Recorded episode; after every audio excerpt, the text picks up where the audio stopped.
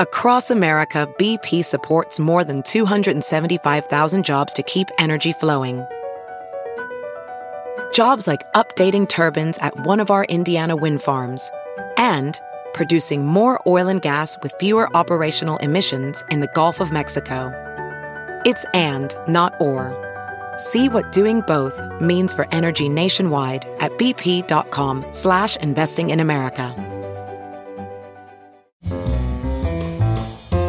This is Merriam-Webster's Word of the Day podcast for Thursday, June 9th.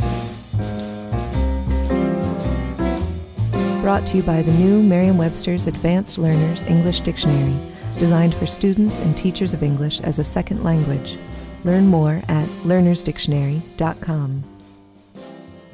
The word of the day for June 9th is uncouth, spelled U N C O U T H.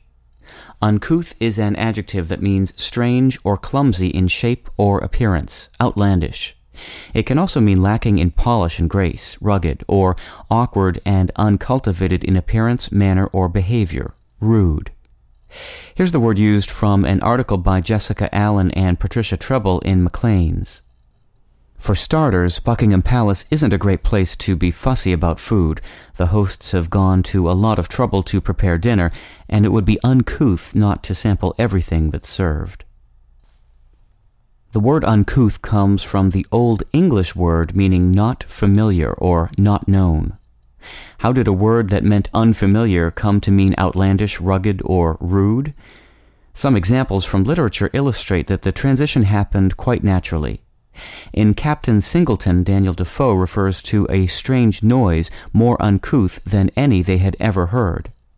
In Shakespeare's As You Like It, Orlando tells Adam, If this uncouth forest yield anything savage, I will either be food for it or bring it for food to thee.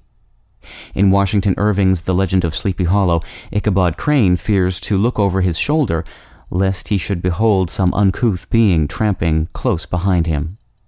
So that which is unfamiliar is often perceived as strange, wild, or unpleasant. Meanings such as outlandish, rugged, or rude naturally follow. With your word of the day, I'm Peter Sokolowski.